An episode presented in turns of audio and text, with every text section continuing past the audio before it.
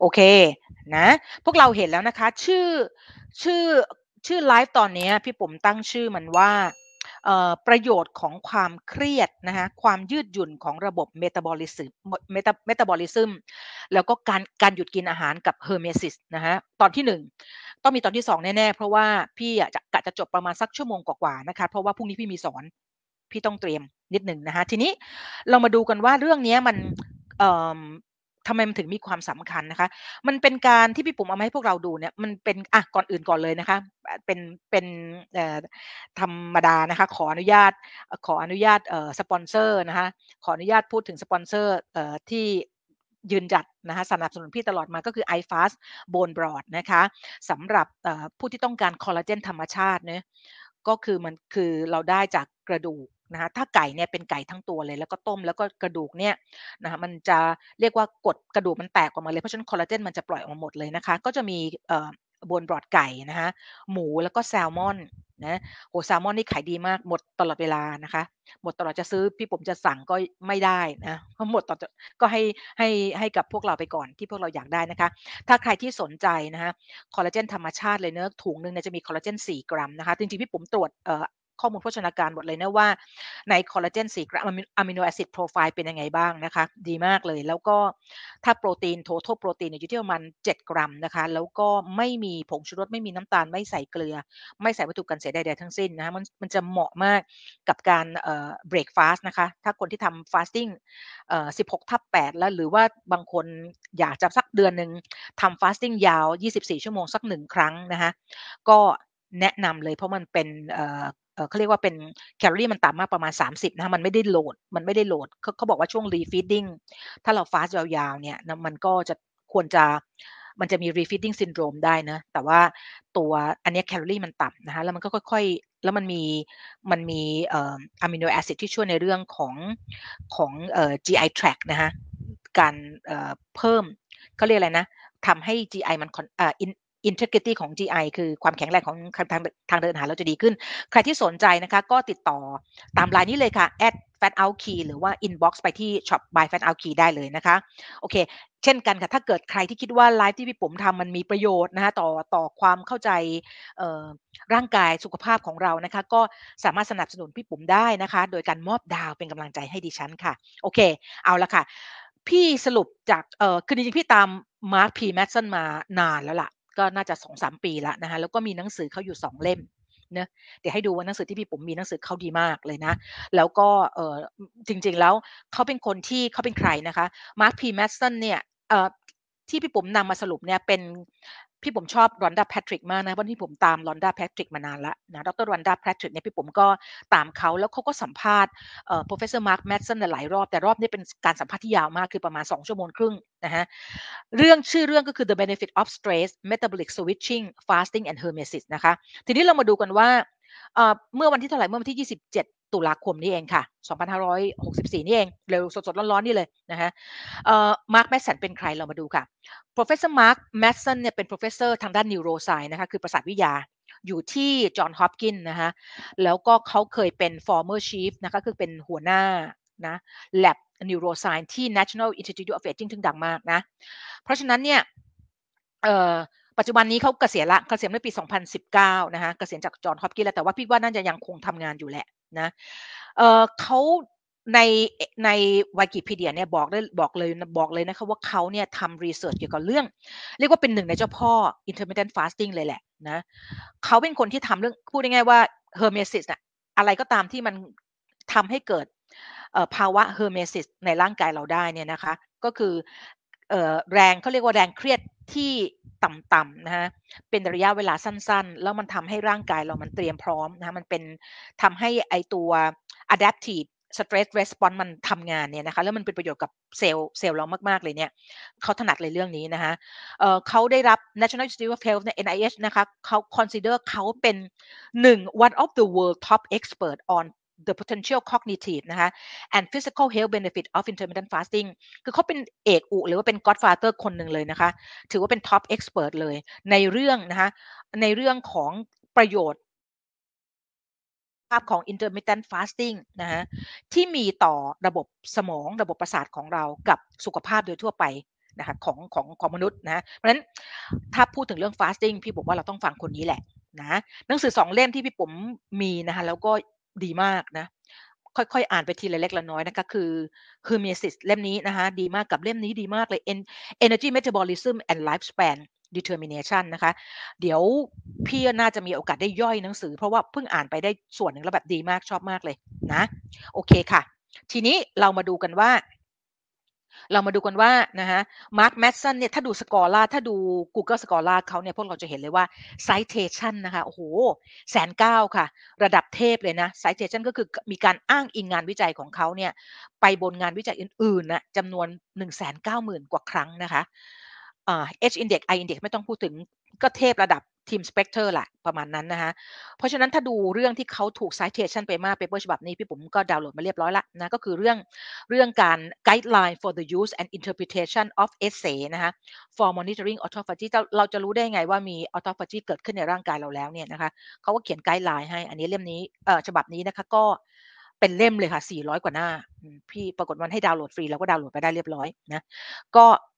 มีคน citation ไป 8,000 กว่ากว่าครั้งนะคะ โอเค อันนี้ก็ให้พวกเรารู้ดูว่าแบบเขาก็เจ๋งนะเขาก็เจ๋งเอาละค่ะทีนี้ การสัมภาษณ์ 2 ชั่วโมงนี้ของเขาเนี่ยนะคะ มันมีงานวิจัยอ้างอิงที่แบบเจ๋งๆมากๆเลยนะหัวข้อที่สำคัญนะที่พี่ปุ๋มแบบ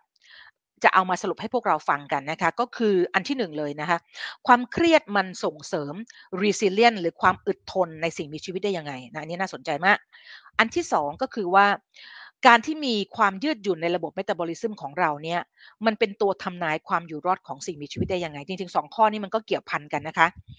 อันที่สามก็คือการหยุดกินอาหารเป็นช่วงเวลาค่ะ การที่เราหยุดกินอาหารเป็นช่วงเวลาเนี่ยมันสร้างประโยชน์ต่อสุขภาพผ่านนกลไกใดนะคะน้องๆคะพี่ปุ๋มเนื่องจากว่ามันไลฟ์ผ่าน มันไลฟ์ผ่านเอ่อ ตัว Shop by Fat Out Key นะคะเพราะนั้นพี่ปุ๋มจะไม่รู้ว่าพวกเราแบบ พวกเราสามารถที่จะคอมเมนต์มาให้พี่ปุ๋มทราบได้นะเพราะว่าพี่พี่จะอ่านอยู่นะว่าพวกเราแบบเออยังตามพี่ทันอยู่หรือเปล่า ทีนี้เราก็หัวข้อที่3ก็คือการหยุดกินอาหารเป็นช่วงเวลาเนี้ยมันสร้างประโยชน์ต่อสุขภาพมันผ่านกลไกใด molecular mechanism ของมันเป็นยังไงนะคะ ก็พี่อยากจะให้พวกเราเวลาถ้าเราจะเข้าใจอะไรสักอย่างหนึ่งพยายามเข้าใจมันให้ถ่องแท้ อย่าไปทำอะไร หรืออยากจะไป fasting โดยที่เราไม่รู้เหนือรู้ใต้แล้วเราก็ fast สี่ห้าวันโดยที่เราไม่รู้เลยว่า Mark เนี่ยพูดเลยพี่ปุ๋มอ่านแล้ว Mark บอกว่าณปัจจุบันถึงจนถึงปัจจุบันนี้เนี่ยนะคะ ยังไม่มี clinical paper ที่ชัดเจน บอกว่า intermittent fasting มีประโยชน์ในคนปกติ ในคนที่มี metabolism ปกติ เรายังไม่รู้ว่ามันมีมันไม่มี paper ที่ทำส่วนใหญ่นะเกือบทั้งหมดเลยเป็น paper ที่ทำในคนที่มีความผิดปกติของเมตาบอลิซึมอะก็อย่างเช่นเบาหวานอ้วนนะอะไรล่ะทางด้านสมองนะเพราะฉะนั้นเนี่ยมันมีความผิดเราเรามี paper ในในในกลุ่มนั้นนะแต่ว่าเราไม่มี paper ที่ชัดเจนนะคะ ที่บอกว่า intermittent fasting มีประโยชน์ในคนปกติอย่างไร มันน่าจะมีอะแต่ว่ามัน มันยังไม่มันยังไม่ได้ชัดเจนนะคะเเดี๋ยวเดี๋ยวเดี๋ยวเดี๋ยวเขาจะพูดถึงนะ แล้วก็อ่อ intermittent fasting ในเพศต่างกันระหว่างชายกับหญิงนะมีผู้ชายมีการศึกษาในผู้ชายมากกว่าผู้หญิงนะคะ ดังนั้นเนี่ยมันก็เป็นพี่ผมว่ามันก็เป็นสิ่งที่ดีที่จะบอกเราว่าอะไรที่เรายังไม่มีหลักฐานทางวิทยาศาสตร์ชัดเจนเนี่ยเราเรา เราเราก็ทำมันคือคือถ้าเราดูธรรมชาติเนี่ยนะคะมันมีมันมันบอกเราไกลๆ in a way อยู่แล้ว เพราะว่าเรามีเวลาตื่นประมาณ 12 ชั่วโมงนอนนอน 12 ชั่วโมงคือคือพูดง่ายๆว่ามีแสง 12 ชั่วโมงไม่มีแสง 12 ชั่วโมงนะคะเพราะฉะนั้นเนี่ยโดยวิวัฒนาการเนี่ยนะคะ IF 12ทับ2มันเป็นปกติของมนุษย์ตั้งแต่มนุษย์คนแรกแล้วเพราะเราเราเรามีช่วงเวลาที่เรานอนมันเป็นช่วงเวลาที่เราฟาสติ้งโดยธรรมชาตินะฮะดังนั้นเนี่ยเออแล้วก็การที่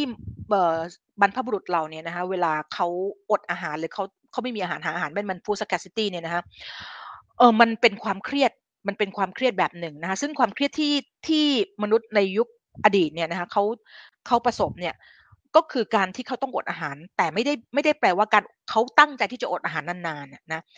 ให้ยังไงก็แล้วแต่เขาพยายามที่จะควานหาอาหารนะคะเราไม่มีหลักฐานที่จะบอกว่าบรรพบุรุษเราเนี่ยอดอาหารแต่ละครั้งเนี่ยนะคะตั้งใจอดอาหารเนี่ยไม่มีแน่ๆ แต่ว่าเขาอดอาหารแต่ละครั้งเนื่องจากไม่มีไม่มีอาหารอยู่ในสิ่งแวดล้อม หรือต้องหลบซ่อนภัยจากการเป็นผู้ถูกล่าเนี่ยเราไม่รู้นะคะดังนั้นเนี่ยเอ่อมาร์กเนี่ยพูดเขาถ้าฟัง จบเลคเชอร์ของเขาทั้งหมดทั้ง2ชั่วโมงครึ่งเนี่ยเขาไม่ได้ส่งเสริมเรื่องเรื่องลอง prolong fasting เลยนะพี่ปุ๋มก็พูดตลอดเวลาเลยแล้วพี่ก็ทำไลฟ์ไปแล้วพี่ทำไลฟ์ไปแล้วเรื่อง prolong fasting มันมี clinical paper อยู่หลักๆอยู่3ฉบับเองนะคะแล้วฉบับหนึ่งที่เป็นของ Buchinger มันเอ่อ Buchinger institute ที่ที่เยอรมันเนี่ยนะคะก็ทำในคนที่มี metabolic เอ่อ dysfunction หมดเลยนะคะคนที่เป็นเบาหวานคนอ้วนนะคะ แล้วก็อยู่ในความดูแลของแพทย์นะคะ มีการให้เอ่อมีการเอ่อตรวจวัด นะคะไวท์เท่าสายตลอดเวลาเลยนะคะ แล้วมาร์กก็ comment เอ่อ paper ฉบับนั้นด้วยซ้ำไปว่าเอ่อหนึ่งเออเป็น paper ที่เราก็ไม่รู้ว่าหลังจากนั้นแล้วเนี่ยมันมันมันไม่ได้มีการติดตามผลนะคะเพราะฉะนั้นเพราะฉะนั้นเนี่ยในมุมของพี่เนี่ยนะคะ fasting ที่ 16ทับ8พี่ว่าโอเคแล้ว ถ้าเราจะถ้าเราต้องการจะ fasting ยาวๆเนี่ยพี่ว่า quarter ละสักหนึ่งครั้ง หรืออย่างเก่งเนี่ยหนึ่งเดือนเราก็ทำ fasting ยาวๆสักหนึ่งครั้งพี่ปุ๋มว่าเพียงพอแล้วนะคะคนที่เก่งมากๆ คนที่อีกคนหนึ่งที่เก่งคือ Valter Longo เนี่ยก็ก็ไม่ได้ เขาเขาถึงเขาถึงได้ทำอาหารที่เลียนแบบ fasting ไงเพราะเขารู้ว่า fasting เอ่อยาวๆมันเป็น stress ที่แบบเกินกว่า hermesis อะ hermesis ที่ดีต้องแบบ stress เล็ก ๆ ไม่ยาวนานเกินไปนะคะ อันนั้นคือเป็นสิ่งที่พี่ผมจะฝากนะ ทีนี้อะก็ก็เมาส์ตรงนี้ตรงนี้ซะนาน อันถัดไปคือเอ่อเขาจะพูดถึงความเปรียบเทียบความเหมือนและความต่างนะคะของรูปแบบการกินอาหารแบบ time restricting feeding นะคะกับกับ 52 ก็คือ กินปกติ 5 วัน แล้วก็กินแคลอรี่ลดลงเนี่ย2วันนะคะก็เดี๋ยวเราเรียกว่า 52 IF นะว่ามันมีความเหมือนและต่างกันยังไงนะคะ อันที่ 5 อันนี้อาจจะเป็นอะไรที่แบบ พวกเราอาจจะรู้สึกแบบพี่ปุ๋มจริงเหรอ อันนี้เป็นคำพูดของมาร์คแมตต์สันเลยนะ แล้วเราฟังแล้วพี่ปุ๋มก็มัน make sense มากว่า ketogenic diet นะคะกับ intermittent fasting เนี่ยมีผลต่อสมองแตกต่างกันไหมนะเดี๋ยวเราจะมาฟังแล้วมันพี่ปุ๋มว่ามัน make sense ที่เขาพูดนะคะ ว่ามันเป็นไงเอาละเรามาเริ่มกันที่อันแรกเลยค่ะ อ่าอ่าโทษทีตอนที่สองตอนที่สองเนี่ยจะเป็นเรื่องว่าการออกกำลังกายระหว่างที่หยุดกินอาหารคือ fasting ไปมีเอ่อออกกำลังกายในขณะที่ fasting เนี่ยมันมีประโยชน์เพิ่มมี additive effect มีประโยชน์ต่อสุขภาพเพิ่มขึ้นหรือเปล่านะฮะการจำกัดแคลอรี่ที่สุดโต่งที่เป็น extreme calorie restriction เนี่ยมันมีผลเสียหรือผลดียังไงนะแล้วเขาให้ความสนใจเรื่องมวลกล้ามเนื้อมาก ๆ เลยนะฮะเพราะเขาเพราะเขาเป็นคนที่ทำเรื่อง เออ hormesis นะคะเยอะแล้วเขาพูดถึงอวัยวะสองสองอวัยวะที่สำคัญมากนะคะที่เราต้องไม่ไม่ยอมให้ให้เสียให้สูญเสียไปง่าย ๆ เลยก็คือ brain cell กับ muscle cell นะคะโอเค ข้อพิจารณาความปลอดภัยนะคะในการหยุดกินอาหารสำหรับผู้สูงอายุเด็กและก็สตรีมีครรภ์นะคะมันเป็นยังไงบ้าง โดยเฉพาะผู้หญิงที่เป็นวัย menopause นะคะแล้วก็กำลังเข้าสู่วัยสูงอายุเนี่ยมันในเรื่อง IF เนี่ยมันเป็นยังไงบ้างนะคะ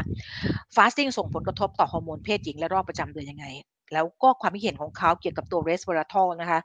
กับ spermidine ซึ่งมันเป็นเอ่อมันเป็นสารประกอบที่เลียนแบบการหยุดกินอาหารนะคะว่า ในมุมมองของเขาเป็นยังไงนะคะ สุดท้ายก็คือ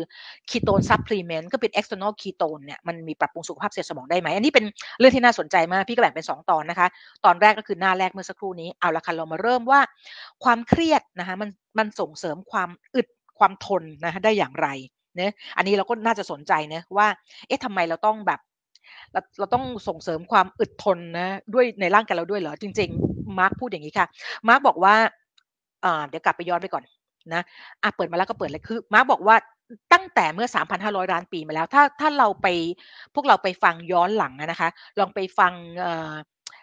วิดีโอสี่ตอนของพี่ปุ๋มที่พี่ปุ๋มพี่ปุ๋มสรุปหนังสือ Life Span ของเดวิดซินแคลร์นะฮะเเมื่อสี่ มันย้อนไปใน primordial sea ที่เขาเรียกว่าทะเลต้นกำเนิดนะเนอะเออตอนนั้นเนี่ยนะคะเราไม่รู้ว่าเราไม่รู้ว่าความประจวบเหมาะ อันนี้ก็เป็นความมหัศจรรย์ของของจักรวาลพี่ผมตอบไม่ได้นะเอ่อนักวิทยาศาสตร์บางคนก็บอกว่ามันเป็นเวลานั้นจุดเวลานั้นจุดเดียวที่องค์องค์ประชุมทุกอย่างมันมาพร้อมกัน แล้วมันทำให้เกิดกำเนิดโมเลกุลของสิ่งมีชีวิตนะก็เป็นออร์แกนิก substance ขึ้นมานะคะที่จะเริ่มฟอร์มตัวเป็นเป็นสิ่งมีชีวิตนะคะความมหัศจรรย์ของ เราก็ไม่รู้ว่าอันนี้มันมันเป็นสิ่งที่พี่ผมรู้สึกว่ามันเป็นเกิน beyond beyond our imagination นะ คือพี่ไม่รู้ว่าทำไมตั้งแต่มันเริ่มมีโมเลกุลแรกนะของการกำเนิดสิ่งมีชีวิตขึ้นมาเนี่ย มันเริ่มต้องการจะอยู่รอดแล้วอะคือเราไม่รู้ว่า why อะทำไมมันต้องการจะอยู่รอดอะทำไมมันถึงถูกถูก wiring ด้วย instinct ของความที่ต้องการจะอยู่รอดอะนะฮะแล้วการที่มันถูก wiring ตั้งแต่เมื่อ 4,000 ล้านปีที่แล้วเนี่ย พื่อที่จะให้มันอึดทนแล้วก็สามารถที่จะส่งต่อ คือมีชีวิตรอดและส่งต่อพันธุกรรมต่อไปได้เพื่อขยายตัวเนี่ย เราไม่รู้ว่ามันมีมันมีอำนาจหรือพลังอะไรที่มันเป็น intention ลงมาที่ทำให้โมเลกุลเหล่านี้มันมันต้องการที่จะอยู่รอดค่ะ แล้วมาร์กก็บอกว่าตั้งแต่เมื่อ 3,500 ล้านปีแล้วนะ ตั้งแต่ microorganism เล็กๆเลย ตั้งแต่แบคทีเรียนะ สิ่งมีชีวิตเซลล์เดียวเนี่ยนะคะมันก็เริ่มพัฒนาระบบนะคะ ที่จะที่จะ ที่จะสร้างความอึดทนน่ะคือจะตอบสนองต่อความเครียดน่ะทำไมถึงเป็นอย่างนั้นนะคะถ้าเราย้อนกลับไปนึกถึงตอนเมื่อ 3,500 ล้านปีเนี่ยมันเป็นสิ่งแวดล้อมที่ไม่น่าพิสมัยเลย มันไม่ได้เป็นสิ่งแวดล้อมที่สิ่งมีชีวิตควรจะอยู่ได้เลย เพราะว่าอะไร มันเต็มไปด้วยฝนกรดนะฮะ มันเต็มไปด้วยความเค็มชนิดที่ว่าเขาเรียกว่า salinity ที่เค็มชนิดที่ว่าสิ่งมีชีวิตไม่น่าจะอยู่ได้เลย มีความเป็นกรดสูงมากเลยนะคะแล้วก็มีโลหะที่เป็นพิษนะฮะ โลหะที่เป็นพิษที่เขาพูดถึงที่มาร์กพูดถึงนะฮะก็คือตัวธาตุเหล็ก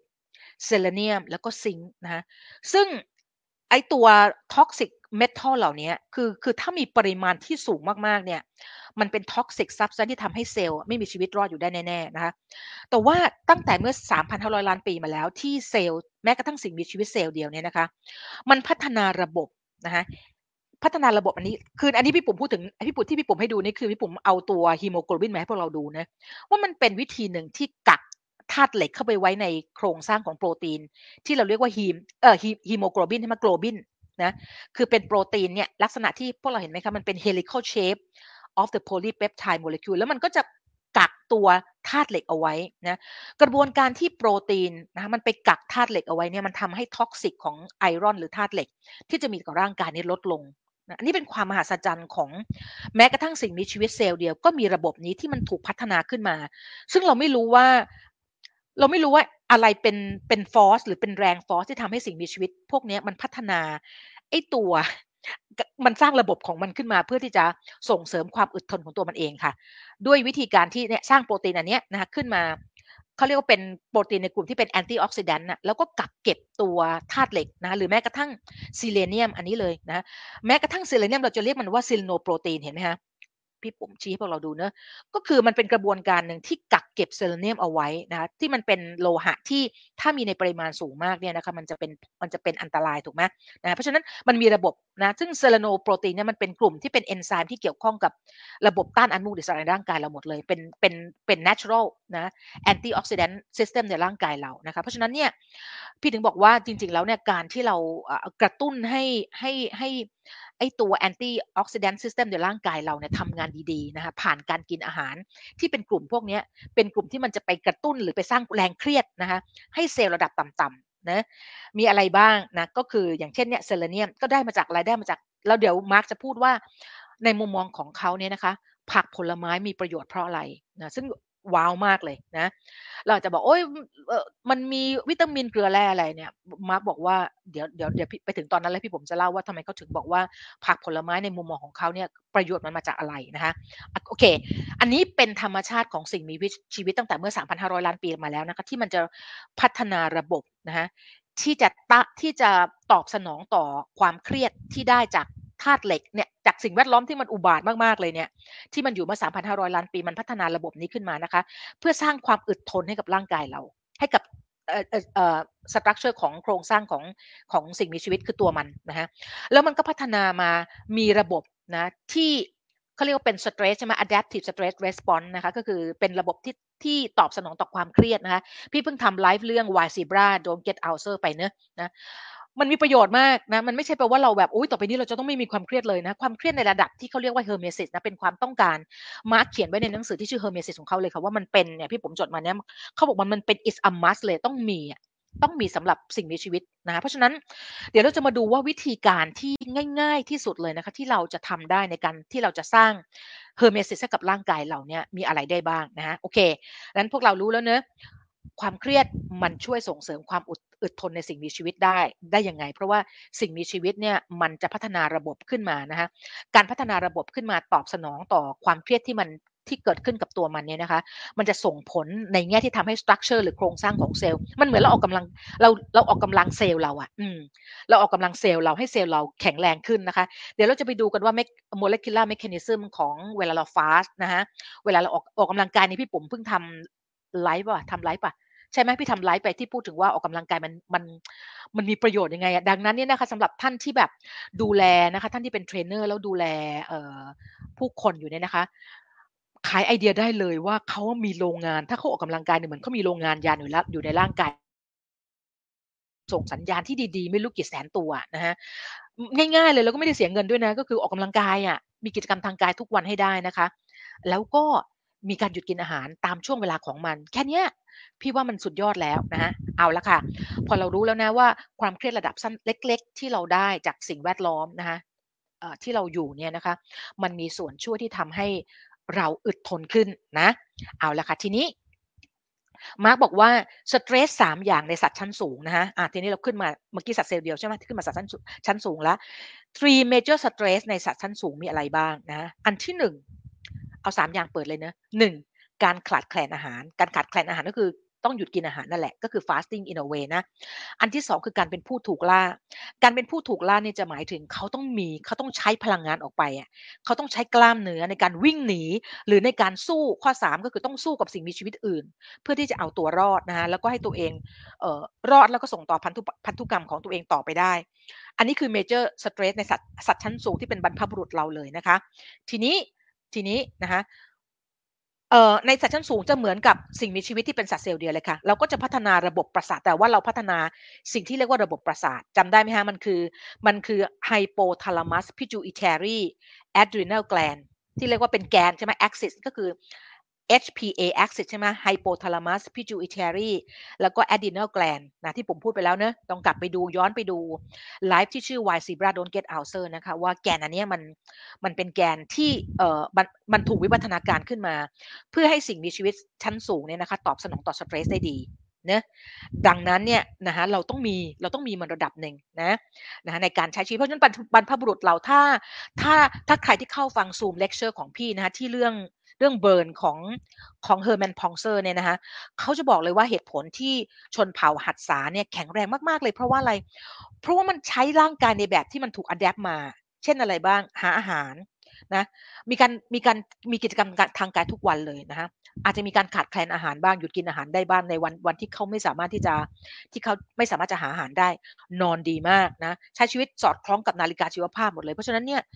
แล้วก็ weight lifting โดยวิธีการโดยโดยโดยปริยายโดยการที่เขาเวลาเขาไปล่าสัตว์เขาต้องแบกอะไรในบนหลังเขาไปประมาณ 20 กิโลอะนะมันเพราะฉะนั้นเนี่ยคนที่เราสุขภาพเราแย่เนี่ยเพราะว่าเราไม่ได้ใช้ร่างกายเราในแบบที่มันถูกวิวัฒนาการมาแค่นั้นเองจริงนะทีนี้เอาละค่ะ แล้วเขาก็บอกว่าเออมาร์กบอกว่า modern lifestyle เนี่ยมันส่งผล มันส่งผลยังไงเหรอ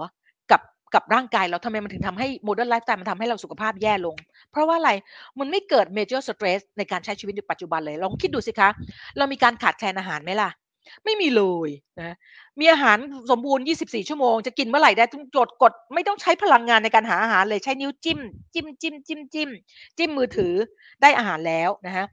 เราไม่ได้เราไม่มีเราไม่มีเราไม่ได้มีบทบาทเป็นผู้ถูกไล่อีกแล้ว เราไม่จำเป็นต้องแบบวิ่งหนีหรือสู้กับสู้กับสัตว์ตัวอื่น หรือก็สู้สู้กับสิ่งมีชีวิตอื่นๆนะไม่ไม่ต้องอีกแล้วนะแต่ว่าเรากลับมีการแข่งขันกับสิ่งมีชีวิตอื่นที่ทำให้เกิดความเครียดทางจิตนะทางจิตใจเรานะในระดับต่ำๆเรื้อรังนะจำได้ไหมที่พี่ผมในในไลฟ์ที่ชื่อ Why Zebra Don't Get Ulcer เนี่ยนะคะที่เราแบบที่เราเครียดเพราะว่าเราเป็นสิ่งมีชีวิตชนิดเดียวบนจักรวาลนนี้นะ ที่เอาสุริยะจักรวาลนะเพราะเราเจอแล้วมันไม่มีสิ่งมีชีวิตอยู่ละมันมันไปนอกมันไปนอกไอตัวอะไรนะยานชื่ออะไรอะที่ที่ออกไปนอกพลูโตแล้วอะนะฮะทำให้เรารู้ว่าเราโลกเนี่ยเป็นที่เดียวที่มีสิ่งมีชีวิตอยู่นะแต่ว่าก่อนหน้านั้นเราไม่รู้แต่ว่าณปัจจุบันเนี้ยนะแล้วก็เราเป็นสิ่งมีชีวิตเดียว ที่มีสมองส่วนที่ frontal cortex ที่สามารถจินตนาการไปข้างหน้าได้ แล้วสามารถย้อนไปเจ็บปวดกับอดีตที่ผ่านมาแล้วได้นะสิ่งสิ่งมีชีวิตอื่นมันทำแบบเราไม่ได้นะเราก็เลยกลายเป็นสายมโนก็คือทำให้เรามี ตอนนี้ยังมีเงินไม่ถึงร้อยล้านเลย แบบ ไม่ได้แล้ว เครียด เนี่ย ประมาณนี้นะฮะมันทำให้เรามีความเครียดทางจิตระดับต่ำ ๆ โอ้ คนนั้นได้ดีกว่าเรา อืมนะ มันเป็น มันเป็น เอ่อ ความเครียดที่เกิดจากเราสามารถที่จะ projection ไปข้างหน้าถึงอนาคต ความหวังในอนาคต หรือว่าไปในอดีตนะ เอาความทุกข์ในอดีตที่มันจบไปแล้วเนี่ย กลับมาคิดใหม่ได้ อันนี้แหละค่ะ เป็น เป็น major stress ของ modern lifestyle มันว่าง พี่ว่ามันว่าง ว่าง น่าจะว่างมากเลยมันก็เลย มีเรื่องคิดนะโอเค พอมันเป็นแบบนี้มันทำให้อะไรมันทำให้ไอ้ตัวไอ้ตัว HPA axis เนี่ยนะมันไม่ได้ถูกกระตุ้นอย่างที่มันมันไม่ถูกมันไม่ได้ถูกออกกำลังกายอะมันไม่ได้ถูกออกกำลังอะนะฮะมันเพราะเราโนเรา sedentary เขาบอกว่ามาร์กบอกว่า sedentary style เนี่ยเป็นเป็นเป็นเขาเรียกอะไรนะ สาเหตุหลักเลยของการที่ antioxidant system เต็มเราอะมันทำงานได้ไม่ดีเท่าที่ควรนะดังนั้นถ้าเราดูคนที่ป่วยเป็นโควิดนะคะแล้วก็เสียชีวิตหรือว่าแบบอาการหนักมากๆเลยเนี่ยจะเป็นคนที่ metabolic function แบบไม่ดีหมดเลยอะไม่ว่าจะเป็นเบาหวานอ้วน hypertension กลุ่มนั้นนะคะเนื่องจากแล้วก็มักจะใช้ชีวิตที่มีลักษณะเป็น sedentary คือไม่ไม่มีการเคลื่อนไหวเท่าไหร่นะนั่งอยู่กับโต๊ะนะนั่งทำงานอยู่กับโต๊ะไม่ไม่มีการเคลื่อนไหวร่างกายนะคะโอเคนะทีนี้ เอาละค่ะ มันก็เลยกระทบระบบประสาทของชีวิตมันกระทบแกนที่พี่ปุ๋มบอกมันไม่เกิดภาวะที่เรียกว่า hormesis นะคะซึ่งมันจำเป็นจะต้องมีในสิ่งมีชีวิตทุกชนิดนะคะในจักรวาลนี้ที่ต้องมีความเครียดระดับต่ำๆที่สั้นๆนะคะมายก็คือเบาๆนะเป็นอยู่ชั่วคราวนะเพื่อให้เซลล์ได้ฝึกในการที่จะตอบสนองต่อความเครียดอันนั้น แล้วก็เกิดผลดีก่อต่อต่อเซลล์นะคะนะทีนี้ พอมันเป็นอย่างนี้นะคะ พอเราไม่ modern lifestyle มันทำให้เซลล์ become complacent ก็คือไม่ต้องทำอะไร ก็อยู่ไปวันๆนะคะไม่มีการมันเหมือนมันเหมือนร่างกายเราไม่ได้ออกกำลังนะเพราะฉะนั้นมันก็ไม่สามารถที่จะคงไว้ ซึ่งการจัดการความเครียดได้ดีเหมือนกับบรรพบุรุษของเรานะอันนี้คือสิ่งที่มาร์คพูดไว้นะ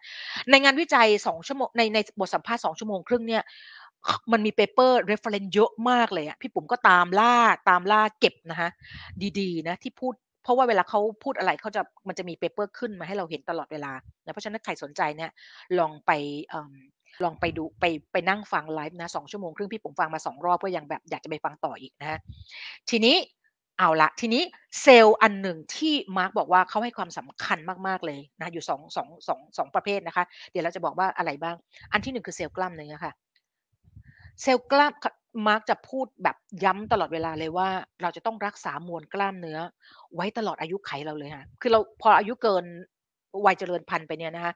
มันก็จะเริ่มมีการสูญเสียมวลกล้ามเนื้อไปแล้ว เพราะฉะนั้นเราต้องเราเพราะฉะนั้น weight lifting นะคะคือ คือถ้าเป็นยุคโบราณเราเราเราทำงานด้วยวิธีการเดินใช่ไหมหรือเราต้องแบกของหรือเราต้องแบบมีกิจกรรมทางกายเนี่ยนะคะเพื่อหารายได้เนี่ยมันไม่มีปัญหาเลยกับการกับการที่เราจะรักษามวลกล้ามเนื้อไว้ได้นะแต่ใน modern lifestyle เนี่ยเรานั่งตลอดทั้งวันเนี่ยเราเรานึกถึงตัวเราเองเนะเรานั่งตลอดทั้งวันเลยเนี่ยพี่บุ๋มเนี่ยดำริแล้วพี่ต้องซื้อพี่ต้องซื้อ standing desk แน่ๆเพราะว่ามันมันมันนั่งสอนตลอดมันไม่โอเลยอะนะฮะนั้น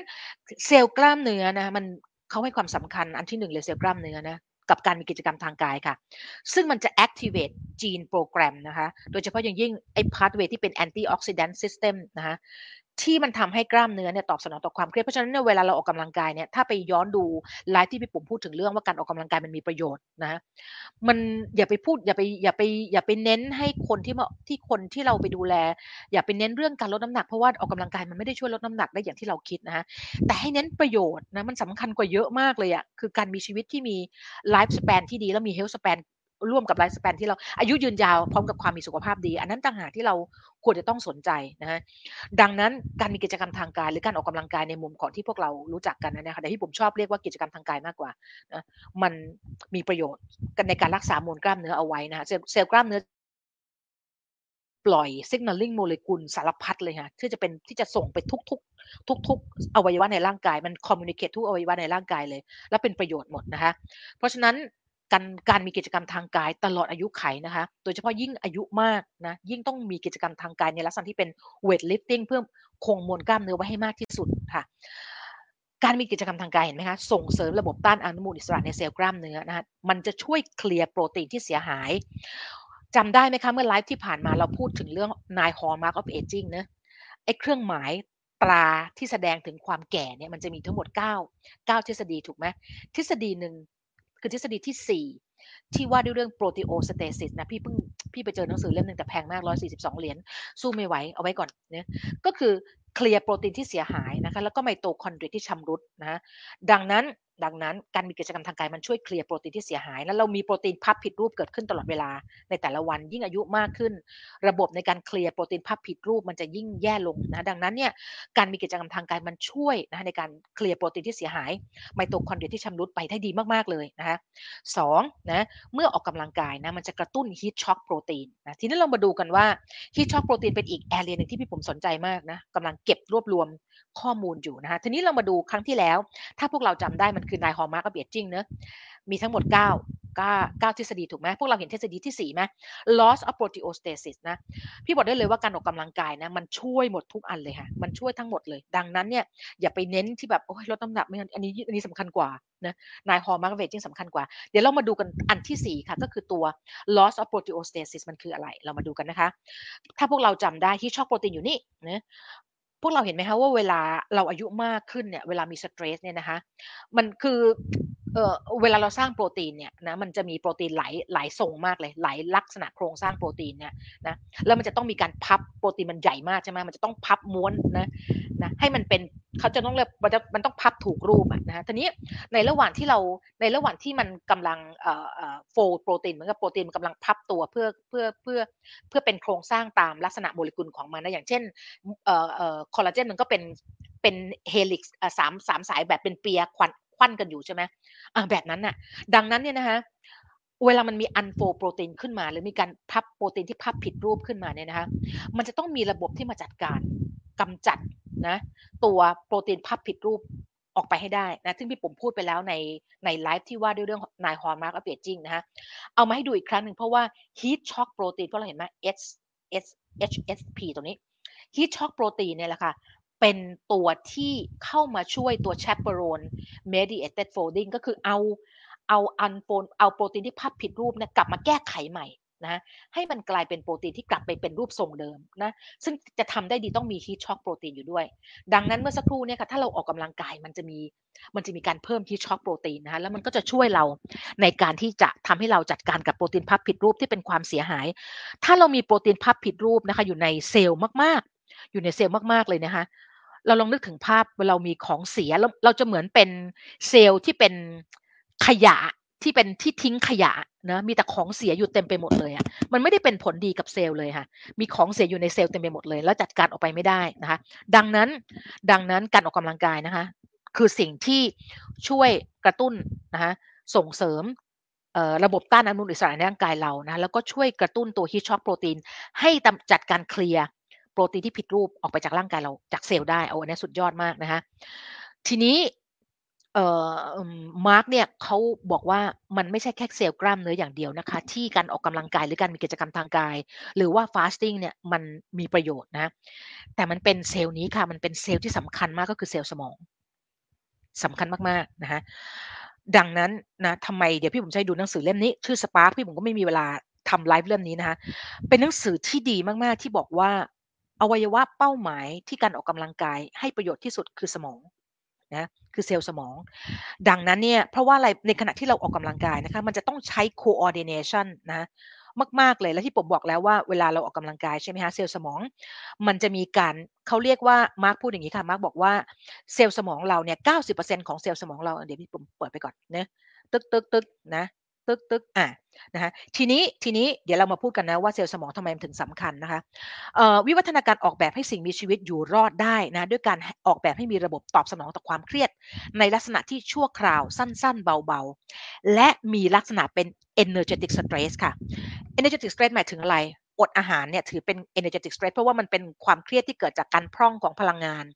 หรือการใช้พลังงานออกไปเยอะ นะฮะมันจะก่อให้เกิดสเตรสขึ้น เพราะว่ามันมีการใช้เหมือนเราขับรถแล้วน้ำมันก็พร่องไปเรื่อยๆนะฮะดังนั้นกิจกรรมอะไรก็ตามที่มีลักษณะเป็น energetic stress จะดีมากนะในการส่งเสริมความอึดทนให้กับสิ่งมีชีวิตค่ะ ดังนั้นไม่ต้องแปลกใจว่าทำไมการอดอาหารนะคะกิจกรรมทางกายนะอีกอันหนึ่งที่ดีมากๆเลยก็คือการรับสมองโดยการนั่งไอ้พวกจิ๊กต่อพัซโซหรือว่าแก้ปัญหานะฮะที่มันเป็น ที่มันต้องใช้สมองอะเพราะว่าอะไร เพราะว่าอย่างนี้ค่ะอึอะตายพี่ผมกลับไปก่อนนะแป๊บหนึ่งกลับไปแป๊บหนึ่งจะบอกว่าอย่างนี้ จะบอกว่ามาร์คพูดว่า 90%ของเซลล์สมองเราเนี่ยนะคะมันจะมีเขาเรียกว่ามันเป็น glutaminergic nerve neuron นะคะหมายถึงเป็น neuron ที่ปล่อยสารสื่อประสาทที่เรียกว่า glutamate ออกมานะในขณะที่โดปามีนเซโรโทนินพวกนี้มันจะมันจะมีอยู่เซโรโทนินในทางเป็นผลิตในทางเดินอาหารเยอะมากๆ มากกว่าในสมองด้วยซ้ำไปนะ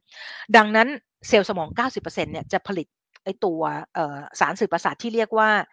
glutamate นะคะแล้วก็อันนี้เป็น excitatory หมายถึงว่าถ้าถ้า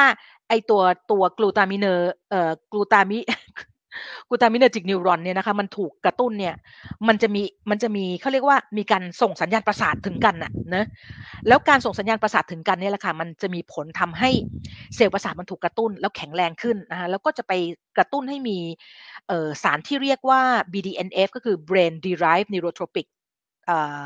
factor ออกมานะคะ ดขึ้นนะดังนั้นถ้าเราซีเดนหรือเราไม่มีกิจกรรมทางกายเลยนะเราแบบกินอาหารตลอดเวลา กินอาหารวันละสามมื้อสแน็คอีกสองมื้อเนี่ยนะ เรากำลังไม่ได้ไม่ได้ไม่ได้ไม่ได้สร้างความเครียดในลักษณะที่มันเป็น energetic stress ให้กับร่างกายเลย เพราะฉะนั้นเนี่ยเราก็ไม่ต้องแปลกใจว่าทำไมที่ทำไมเราถึงได้มีระบบเม็ดเรามีเรามีโรคที่เกิดจากระบบเมตาบอลิซึมเรามันเพี้ยนไปหรือมันผิดปกติไปนะ ไม่ว่าจะเป็นเบาหวานอ้วนนะฮะ hypertension นะไขมันในเลือดสูงพวกนี้นะคะ ทีนี้นี่นี่คือเหตุผลที่ทำไมเราความยืดหยุ่นในระบบเมตาบอลิซึมเนี่ยมันถึงทำนาย การอยู่รอดของสิ่งมีชีวิตได้นะคะเพราะว่าไม่ว่าจะเป็นการขาดแคลนอาหารนะคะการออกกำลังกายนะคะสองอย่างนี้หลักๆเลยเนะนะออกกำลังกายแล้วก็การหยุดกินอาหารเนี่ยนะคะมันเป็นตัวที่ทำให้มันมีการพร่องของไกลโคเจนไปถูกไหมไกลโคเจนที่ตับเราจะพร่องไป ไกลโคเจนที่ตับจะเป็นตัวที่บ่งชี้ว่ามันจะมีketogenesis เกิดขึ้นในร่างกาย มากน้อยแค่ไหน เราจะดูเราจะดูไกลโคเจนที่ตับที่พร่องไปเป็นสำคัญถูกไหมฮะดังนั้นเวลาเราเราเรากินอาหาร สมมติเรากินอาหารแปดชั่วโมงนะลืมเล่าว่ามาร์กเนี่ยพี่ก็เพิ่งรู้ว่าเขาเนี่ยนะคะมี BMI ตลอดชีวิตเขาเนี่ยนะเขามี BMI อยู่ที่ประมาณ 18.5 มาตลอดเลยเขาเป็นคนที่แบบ แต่ว่าเขาวิ่งทุกวันค่ะเขาเขาเขาเออเขาทำ time restricting feeding มา 30 ปีแล้ว คือกินอาหารอยู่ในวิดีโอเพียดอยู่ที่ประมาณ6ถึง8ชั่วโมง และอีก 16ถึง18ชั่วโมงเขาไม่ไม่กินอาหารนะเขาหยุดกินอาหารนะเขาทำแบบนี้มา 30 ปีแล้วค่ะ แล้วเขาเป็นคนที่มี BMI อยู่ที่ประมาณ 18ถึง18.5นะคะมาตลอดชีวิตเขาเลย แล้วก็เป็นนักวิ่งตัวยงเลยค่ะ แต่ว่าเขาบอกว่าสิ่งที่เขาพลาดเนี่ยเขาก็มาเตือนพวกเรานะคะก็คือเขาลืมนึกไปว่าเขาอายุมากขึ้นนะปัจจุบันนี้เขาอายุเขาเกิดหนึ่งเก้าเท่าไหร่วะเขาอายุประมาณหกสิบสี่อะเออนะฮะ เออเขาเขาเขาพลาดนะเขาพลาดที่เขาไม่ได้เขาเขาเขาเน้นวิ่งอย่างเดียวอะเขาไม่ได้ทำ cross training คือไม่ยกเวทไม่ทำอย่างอื่นด้วย จักรยาน แล้วเขาไปล้มโอ้รุนแรงมากเลยแบบกล้ามเนื้อฉีกชนิดที่ว่าเขาผ่าตัดหลายรอบมากเลยอะแล้วเขาบอกว่าเขารู้เลยว่าเขารู้เลยว่ากล้ามเนื้อเขารีบไปเลยอะนะ แล้วเขาก็เลยเตือนว่า จะต้องรักษามวลกล้ามเนื้อตลอดอายุไขค่ะ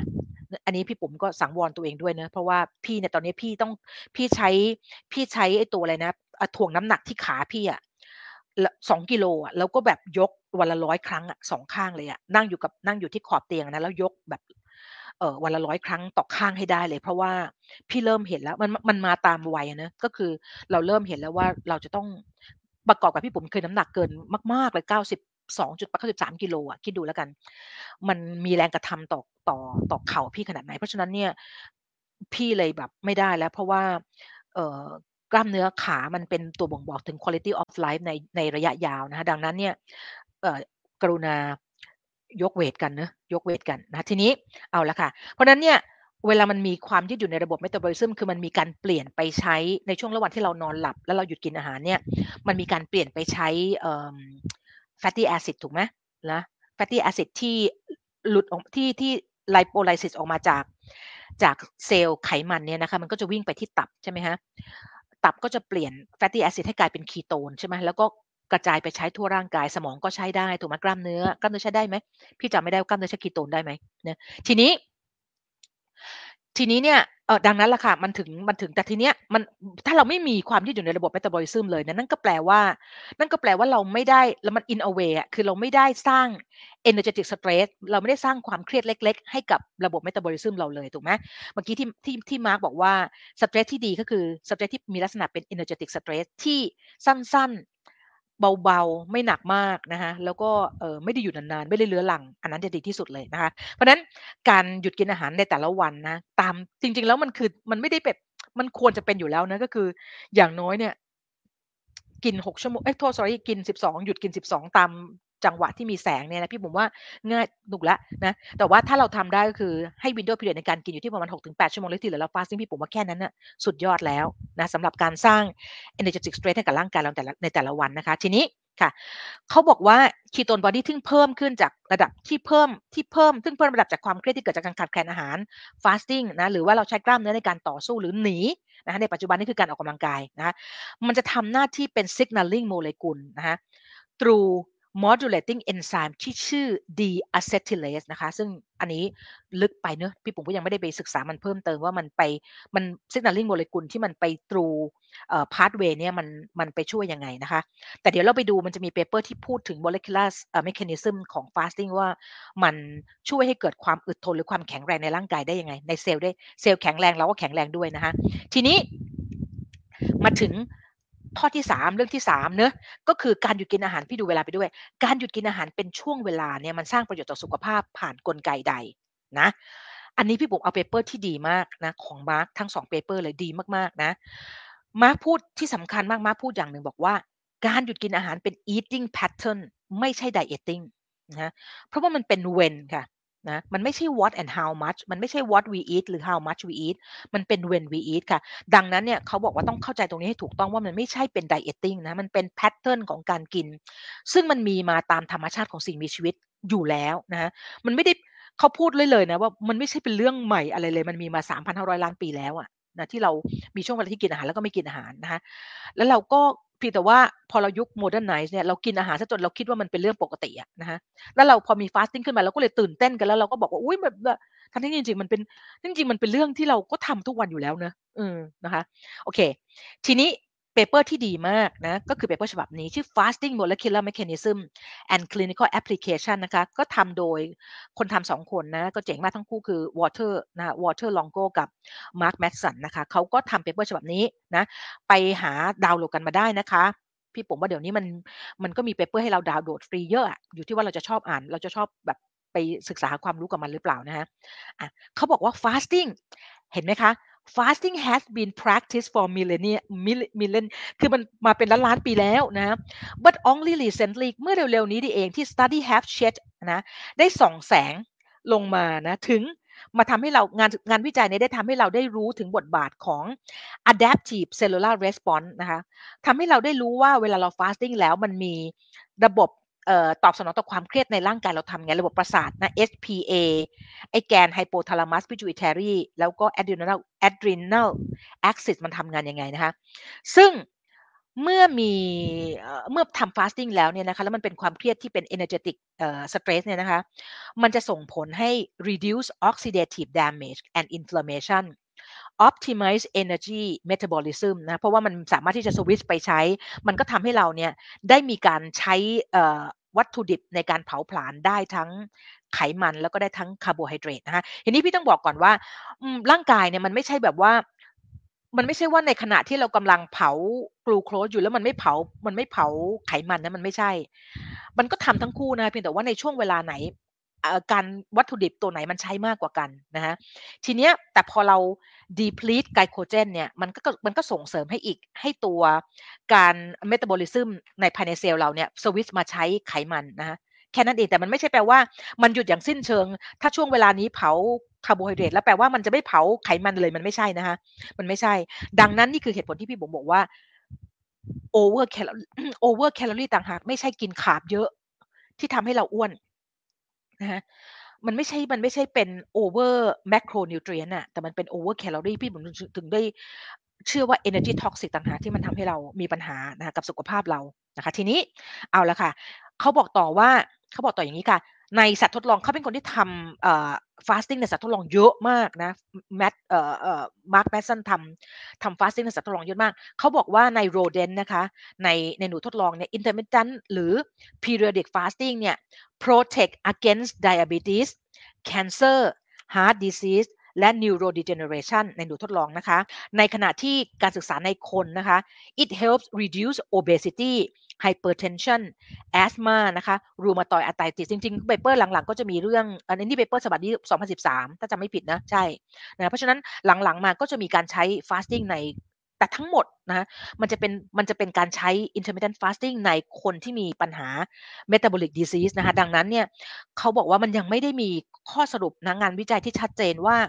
มันน่าจะมีประโยชน์คนปกติแหละแต่ประโยชน์ที่มีกับคนปกติไม่ดีเท่า ประโยชน์ที่จะได้กับคนที่มี metabolic disease นะอันนี้เขาพูดชัดเจนมากๆนะ thus นะคะ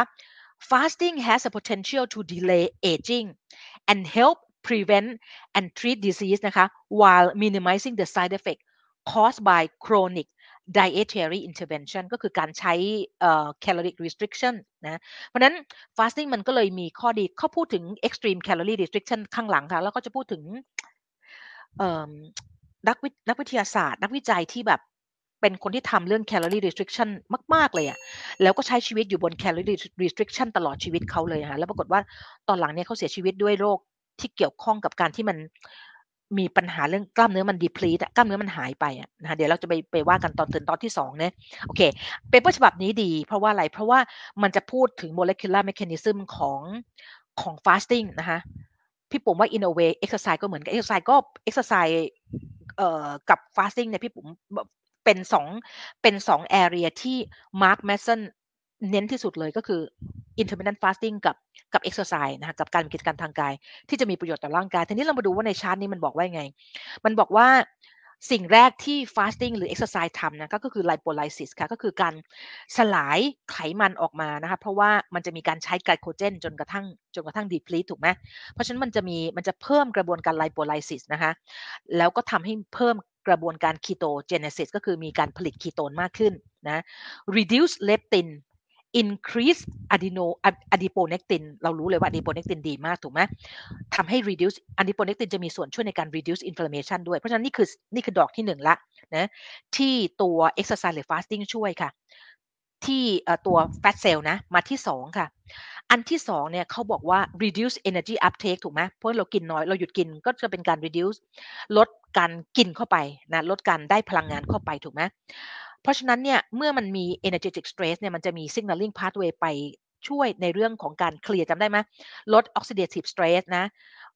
ช่วยกระตุ้น antioxidant system ของร่างกายเรา เพราะฉะนั้นมันจะช่วย in a way มันช่วย reduce inflammation อยู่แล้วนะคะแล้วก็ reduce cell proliferation ที่มันจะ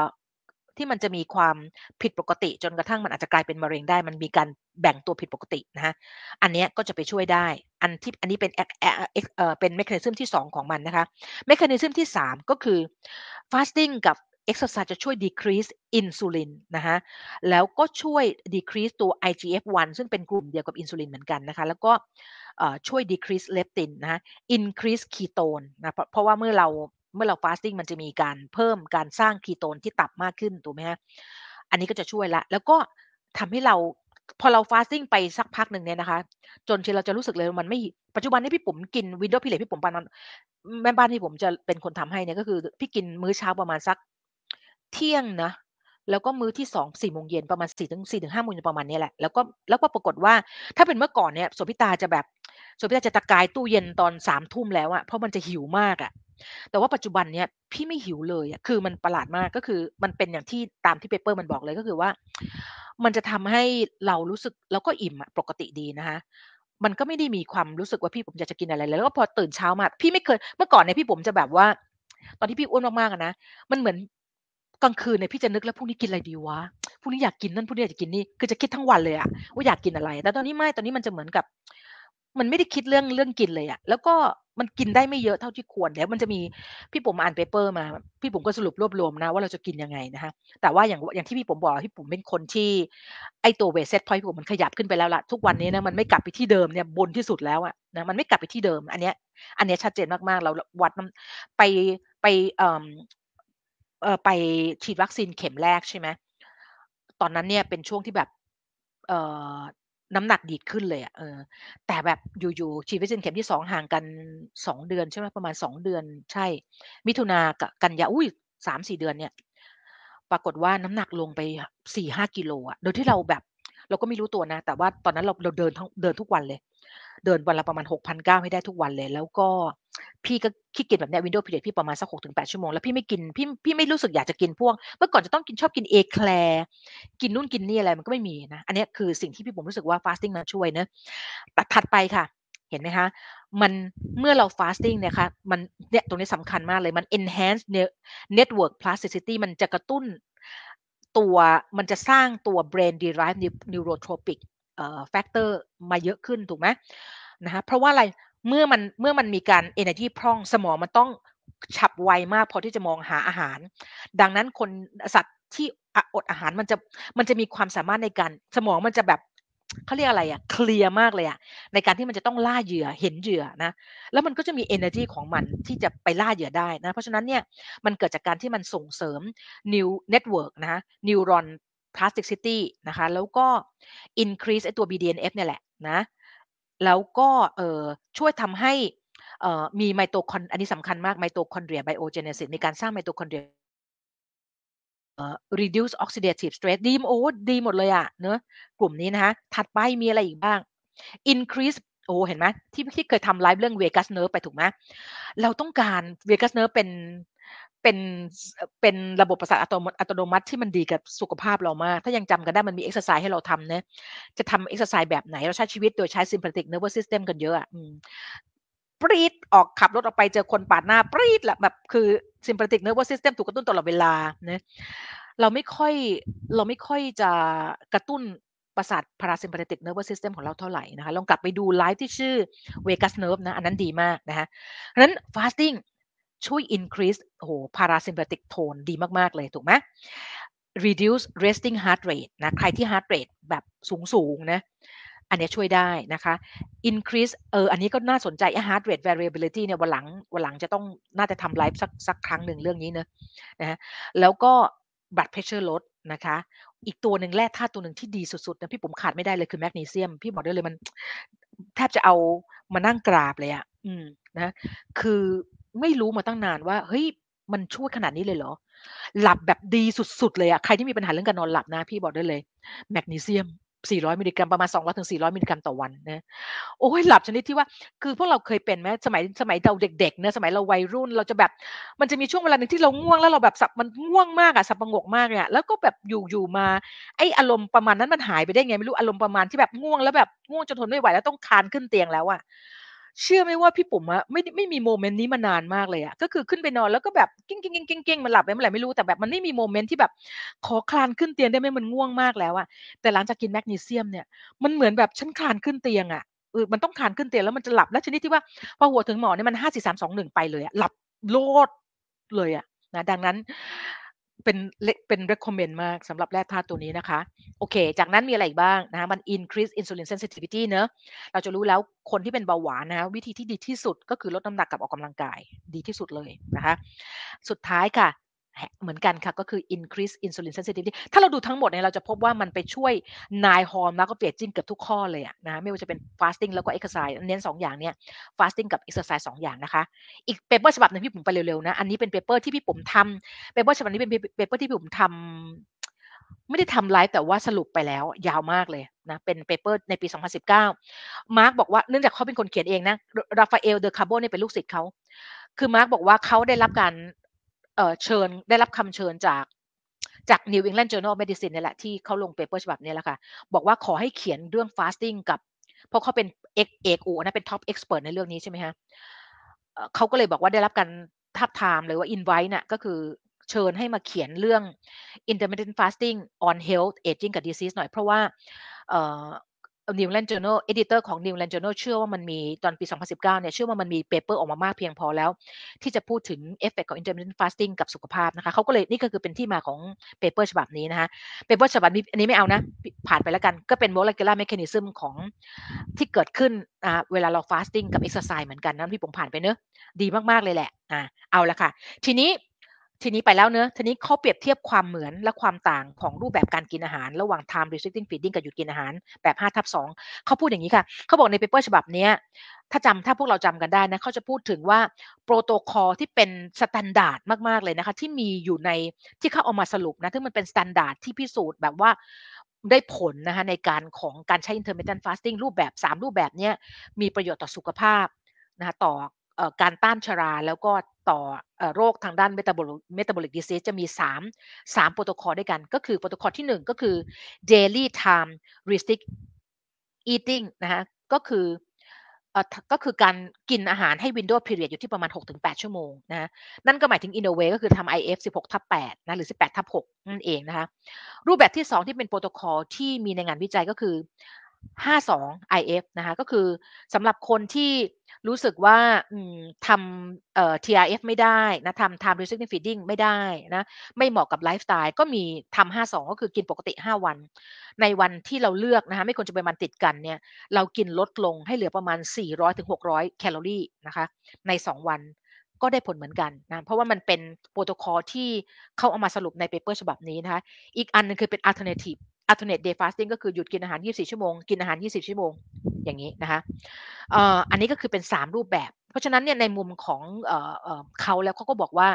มันเขาก็คิดว่ามันมี effective เพราะว่ามันเป็นโปรโตคอลที่มีข้อสรุปว่ามันมีประโยชน์ต่อต่อสุขภาพนะคะ ทีนี้เขาพูดถึง 52 จากเขานะเขาได้รับการติดต่อจาก professor มิเชลถ้าจำไม่ผิดนะที่อังกฤษนะฮะ ก็คือ professor มิเชลกำลังสนใจ ที่จะใช้ fasting นะเพราะว่าเขาติดตามผลงานเขาติดตามงานวิจัยของแมทมาตลอดของมาร์คแมสซันมาตลอดใช่ไหมฮะเขาก็เลยสนใจที่จะใช้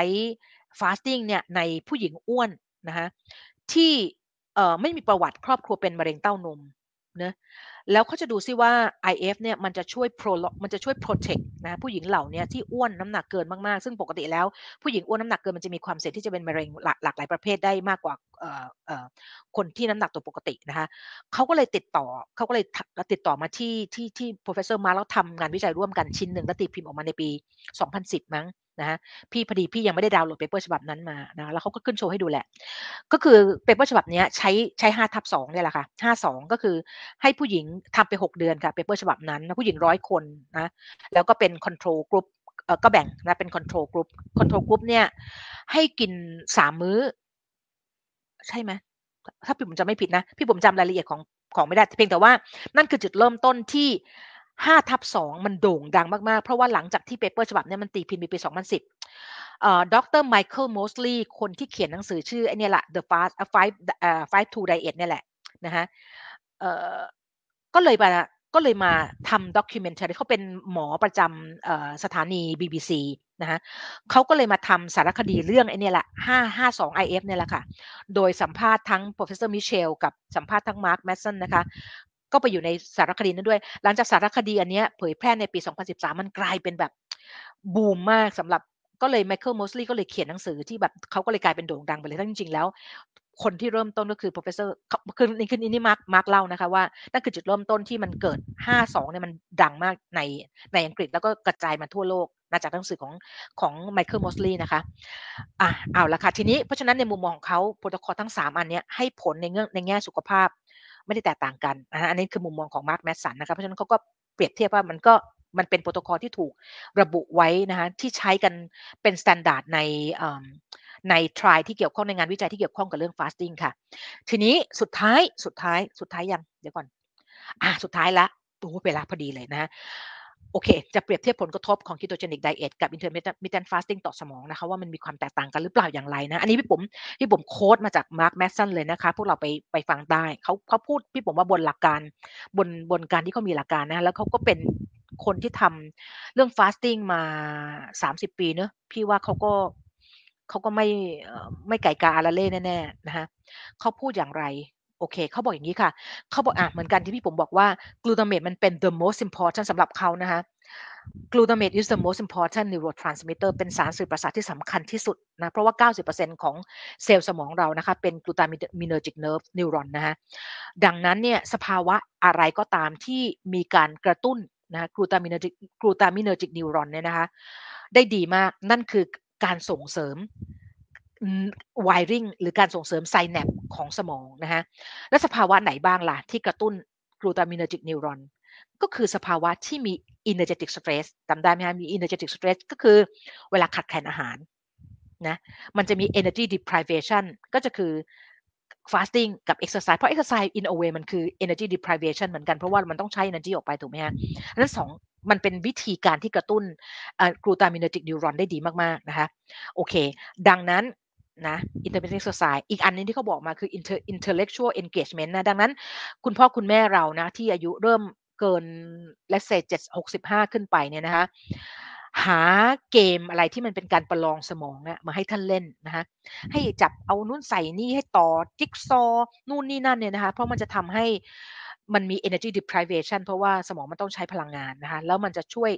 เสริมเนี่ยแหละค่ะไอ้กลูตามิน e r จิกนิวรอนถูกกระตุ้น ดังนั้นมันจะดีกับสมองมาก ๆ เลย brain derived neurotropic factor จะจะออกมาในช่วงเวลาที่สมองเรามี energy deprivation นะคะดีมาก ๆ นะคะ ทีนี้ metabolic stress นะ โดยเฉพาะยิ่ง energy stress energetic stress เนี่ยนะคะ มันสร้าง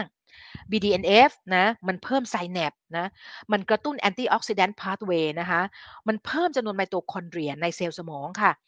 มันเพิ่มประสิทธิภาพการทำหน้าที่โอ้มันดีมากๆ นี่คือผลที่ทำไมการออกกำลังกายมันถึงดีต่อสมองมากๆเลยนะไม่ใช่เฉพาะกล้ามเนื้ออย่างเดียวนะมันดีต่อสมองมากๆ โดยเฉพาะกีฬาที่ที่หนังสือ Spark คนเขียนชื่อที่ผมจำชื่อคนเขียนไม่ได้ กีฬาที่ดีที่สุดก็คือปิงปองค่ะตีปิงปองนะเพราะมันใช้ทั้งลูกตาใช้กล้ามเนื้อใช้สารพัดเลยนะคะโอเค เอาละค่ะทีนี้เขาพูดถึงเรื่อง ketogenic diet กับกับ fasting ว่าว่าในมุมมองของเขาเนี่ยเขาพูดอย่างนี้ค่ะ เขาบอกว่า ketogenic diet มันไม่มี energy deprivation เพราะมันคือการกินอาหารเพียงแต่ว่าเรากินคาร์โบไฮเดรตต่ำมากใช่ไหมแล้วเรากินแล้วเรากินแฟตสูง มันไม่ได้มีลักษณะที่มี energy deprivation แบบ fasting และ exercise เพราะฉะนั้นในมุมมองของ Mark m a d s o n เนี่ยมันไม่ได้ทำให้เกิดการเพิ่มกิจกรรมของนิวรอนนะได้เท่ากับ fasting และ exercise นะ signaling pathway ของ ketogenic diet เนี่ยมัน more limited than are activated by fasting หรือ exercise หรือ การ keep your brain active นะที่ผมว่าชัดเจนมาก ๆ เลยนะคะ แต่ไม่ได้บอกว่า ketogenic diet ไม่ดีนะ พี่ผมว่ามันดีกับคนที่มี metabolic disease มาก ๆ เลย มีมี metabolic metabolic syndrome นะแต่ว่าในมุมมองพี่ผมในเรื่องของการลดน้ำหนักนะคะ ในเรื่องของการลดน้ำหนัก เราจะมีคนอ้วนอยู่ 2 แบบใช่ไหมที่เป็น metabolic healthy พี่ผมเป็น metabolic healthy นะ คือพี่ผมอะน้ำหนัก 92.8เอ่อเอ่อ น้ำตาลพี่ดีมากเลยอะไขมันพี่ดีมาก แต่กิสไลพี่45 SDL พี่68อะเออนะแต่ว่าพี่มีประวัติด้วยกับครอบครัวคุณพ่อคุณแม่พี่ผมมีความดันโลหิตสูง พี่ผมก็จะมี systolic blood pressure สูงนะฮะแต่พอกินพอกินแมกนีเซียมเนี่ย พี่ผมว่ามันเป็นมหัศมหัศจรรย์ miracle จริงๆอะนะฮะก็แบบดีดีเลยนะดีเลย ทีนี้ นี่คือเหตุนี่คือสิ่งที่มาร์คพูดนะคะ เพราะฉะนั้นพี่ผมว่าพี่ผมจบนะ จบในตอนนี้เพียงเท่านี้นะคะ ก็ตอบข้อสรุปสิ่งที่มาร์คเขา11 หัวข้อที่เขาพูดมานะคะดังนั้นสิ่งที่เราสรุปได้เลยก็คือว่า intermittent fasting every day ก็คือ daily intermittent fasting ที่ 16 ทับ 8 นะคะ ในคนธรรมดาของพวกเราเนี่ยแหละนะคะดีแล้วพอแล้วนะคะ exercise มีกิจกรรมทางกายให้ได้ทุกวันนะเพราะฉะนั้น คนที่นั่งทำงานอยู่กับโตเนี่ย เราก็ต้องมีความจำเป็นที่ต้องช่วยเหลือตัวเองนะฮะถ้าเป็นไปได้เนี่ย มันจะมีเดี๋ยวนี้มันจะมีโต๊ะที่วางบนโต๊ะเราอีกทีนะที่เป็นแบบ standing คือเป็น standing desk แบบแบบไม่ต้องซื้อมาทั้งตัว เพราะว่าบริษัทเขาคงจะเขาคงจะรู้สึกประหลาดถ้าเราแบกเอา standing desk เข้าไปในออฟฟิศนะแต่มันจะมี standing desk ที่วางบนโต๊ะเราอีกทีหนึ่งแล้วมันปรับได้ค่ะ พี่ผมว่าอันนั้นอะ ควรจะต้องช่วยเหลือตัวเอง หรือไม่ก็ต้องตั้งเวลาที่ต้องลุกขึ้นยืนทุก ๆ 15 นาที หรือทุก ๆ ครึ่งชั่วโมงก็แล้วแต่อย่างพี่ปุ๋มเนี่ยโชคดีมากตัวลูวิ่งมันอยู่ข้างๆพี่ตรงนี้นะเพราะฉะนั้นพี่ก็จะต้องแบบไปเดินให้ได้ประมาณ6,900นะให้ได้เกือบทุกวันอย่างน้อยที่สุด 5 วันต่ออาทิตย์พี่ต้องเดินให้ได้ มันเป็นมันเป็นสิ่งที่พี่เตือนตัวเองตลอดเวลาเลยว่าถ้าเราอยากจะมีสุขภาพที่ดีในยามที่เราอายุมากแก่ตัวไปมากกว่านี้แล้วเนี่ยเราจะต้องแบบ เราต้องสร้างสิ่งนี้เราต้องทำสิ่งนี้นะมันสำมันสำคัญมากกว่าเรื่องน้ำหนักสำหรับพี่เนะพี่ผมว่า exercise หรือ fasting เนี่ยมันมีประโยชน์ต่อสุขภาพเรามากกว่าแค่เรื่องของการลดน้ำหนักนะ exercise อาจจะไม่ช่วยลดน้ำหนักบ้างได้ดีเท่าที่เราคิดด้วยซ้ำนะแต่ fasting เนี่ยแน่นอนในเรื่อง obesity ช่วยได้มันมี paper ออกมาชัดเจนมากๆแล้วนะคะโอเค เดี๋ยวเราติดตามกันต่อในไลฟ์ที่ 38 นะครับ พี่จะพยายามที่จะให้มันเกิดขึ้นไม่เกินวันศุกร์เนะต้องขอประทานโทษทุกคนด้วยว่าแบบพี่ก็แบบว่าชีวิตพี่ บางทีก็แบบไม่เข้าใจตัวเองเหมือนกันว่าจะต้องทำอะไรไปเยอะแยะขนาดขนาดนี้นะ โอเคเอาละค่ะแต่พี่ผมก็เป็นคนที่พี่รู้สึกว่าอย่างหนึ่งที่พี่ผมเป็นมากๆเลย แล้วพี่ผมแนะนำเลยนะ พี่เนี่ยจะมีให้พวกเราดูกัน พวกเราจะเห็นว่าพี่ผมมันจะเป็นคนที่เวลาพี่ผมเขียนเขียนโพสเนี่ยพี่จะเป็นคนที่เขียนโพสในพี่จะใช้มือเขียนก่อน พี่ใช้พี่ผมมีหนังสือไอ้ที่ สมุดบันทึกที่พี่ผมเก็บไว้ในการเขียนโพสเนี่ยนะน่าจะเกือบเกือบสามสิบเล่มแล้วอะแล้วทุกครั้งที่เราเขียนอะนะมันมันมันต่างจากการที่เรากดพิมพ์แป้นอะนะ muscle ที่เราใช้ในการเขียนตัวอักษรเนี่ยเพราะฉะนั้นพี่ผมจะแบบเขียนโพสโพทุกวันนะคะต้องเขียนเห็นอะไรมาก็ต้องเขียนหรือไปอ่านหนังสืออะไรดีๆนะพี่ต้องมีสมุดเล่มหนึ่งไว้จดเลคเชอร์ของพี่ว่าพี่อ่านเล่มนี้แล้วพี่ชอบตรงไหนนะคะมันคือการฝึกสมองพี่พี่ผมคิดว่าที่พี่ไม่ยอมเลิกทำงาน เพราะว่า พี่ต้องการให้สมองพี่ยัง active เพราะคุณแม่พี่เป็นสมองเสื่อมพี่พี่กลัวมากเลย คุณแม่พี่เป็นอัลไซเมอร์เราก็ไม่รู้ว่า เราก็ไม่รู้ว่ามันจะแบบตะขาบมาถึงพี่หรือเปล่านะเพราะฉะนั้นพี่ก็จะพยายามใช้สมองพี่ตลอดเวลาเลย ยังคงทำงานสอนอยู่เพราะมันทำให้พี่ปุ๋มต้องรับสมองตลอดเวลาเวลาพี่ปุ๋มเจอ participant พี่ปุ๋มเนี่ยซึ่งเป็นผู้บริหารทั้งนั้นเลยนะพี่ก็ต้องรับสมองตัวพี่ตลอดเวลาเลยนะคะ มันก็จะดีอะมาดูพวกเราก่อนว่าพวกเราเป็นไงกันบ้างพวกพวกเราโอเคกันไหมครับ โอเค มีคำถามอะไรนะคะ ก็ ใส่เข้ามาในคอมเมนต์นะคะ ครั้งหน้าถ้ามันเกิดปัญหากับตัวเพจที่ชื่อ Fat Out อีกนะ พี่ก็คงจะไปไลฟ์ที่ Fat Out Key นะคะช็อป by Fat Out Key แล้วก็แล้วก็พี่ตุ้นจะช่วยลิงก์เข้ามาที่ที่เพจหน้าเพจของ Fat Out เอ่อ Health Span นะคะ เราจะได้ดูกันได้สำหรับวันนี้ อะไรที่จะคุยกับพี่หรือเปล่า โอเคนะนะคะ fasting